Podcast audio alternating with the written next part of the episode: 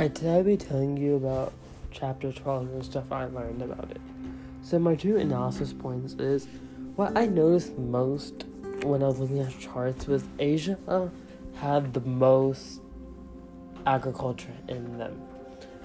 Especially like Southeast Asia, Southwest Asia, East Asia, and they mostly were on fruits and like in things of rice and wheat mostly and stuff like that.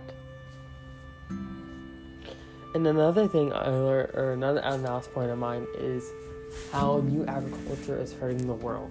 As people are cutting down trees in rainforests, they cannot they cannot take carbon dioxide and release the oxygen as much as we're producing carbon dioxide. And the agriculture and machines we're using, they produce a ton of carbon dioxide, creating it a lethal environment for us. I believe that agriculture is always going to be here because without agriculture, we can't grow food, we can't give food to animals that we eat. If, if there's no agriculture, there's no food, and there won't be us, basically.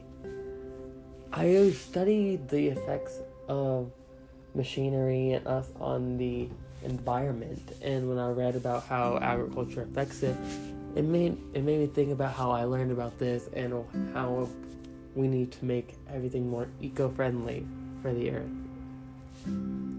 If I was gonna create a book cover, I would do it first split in half.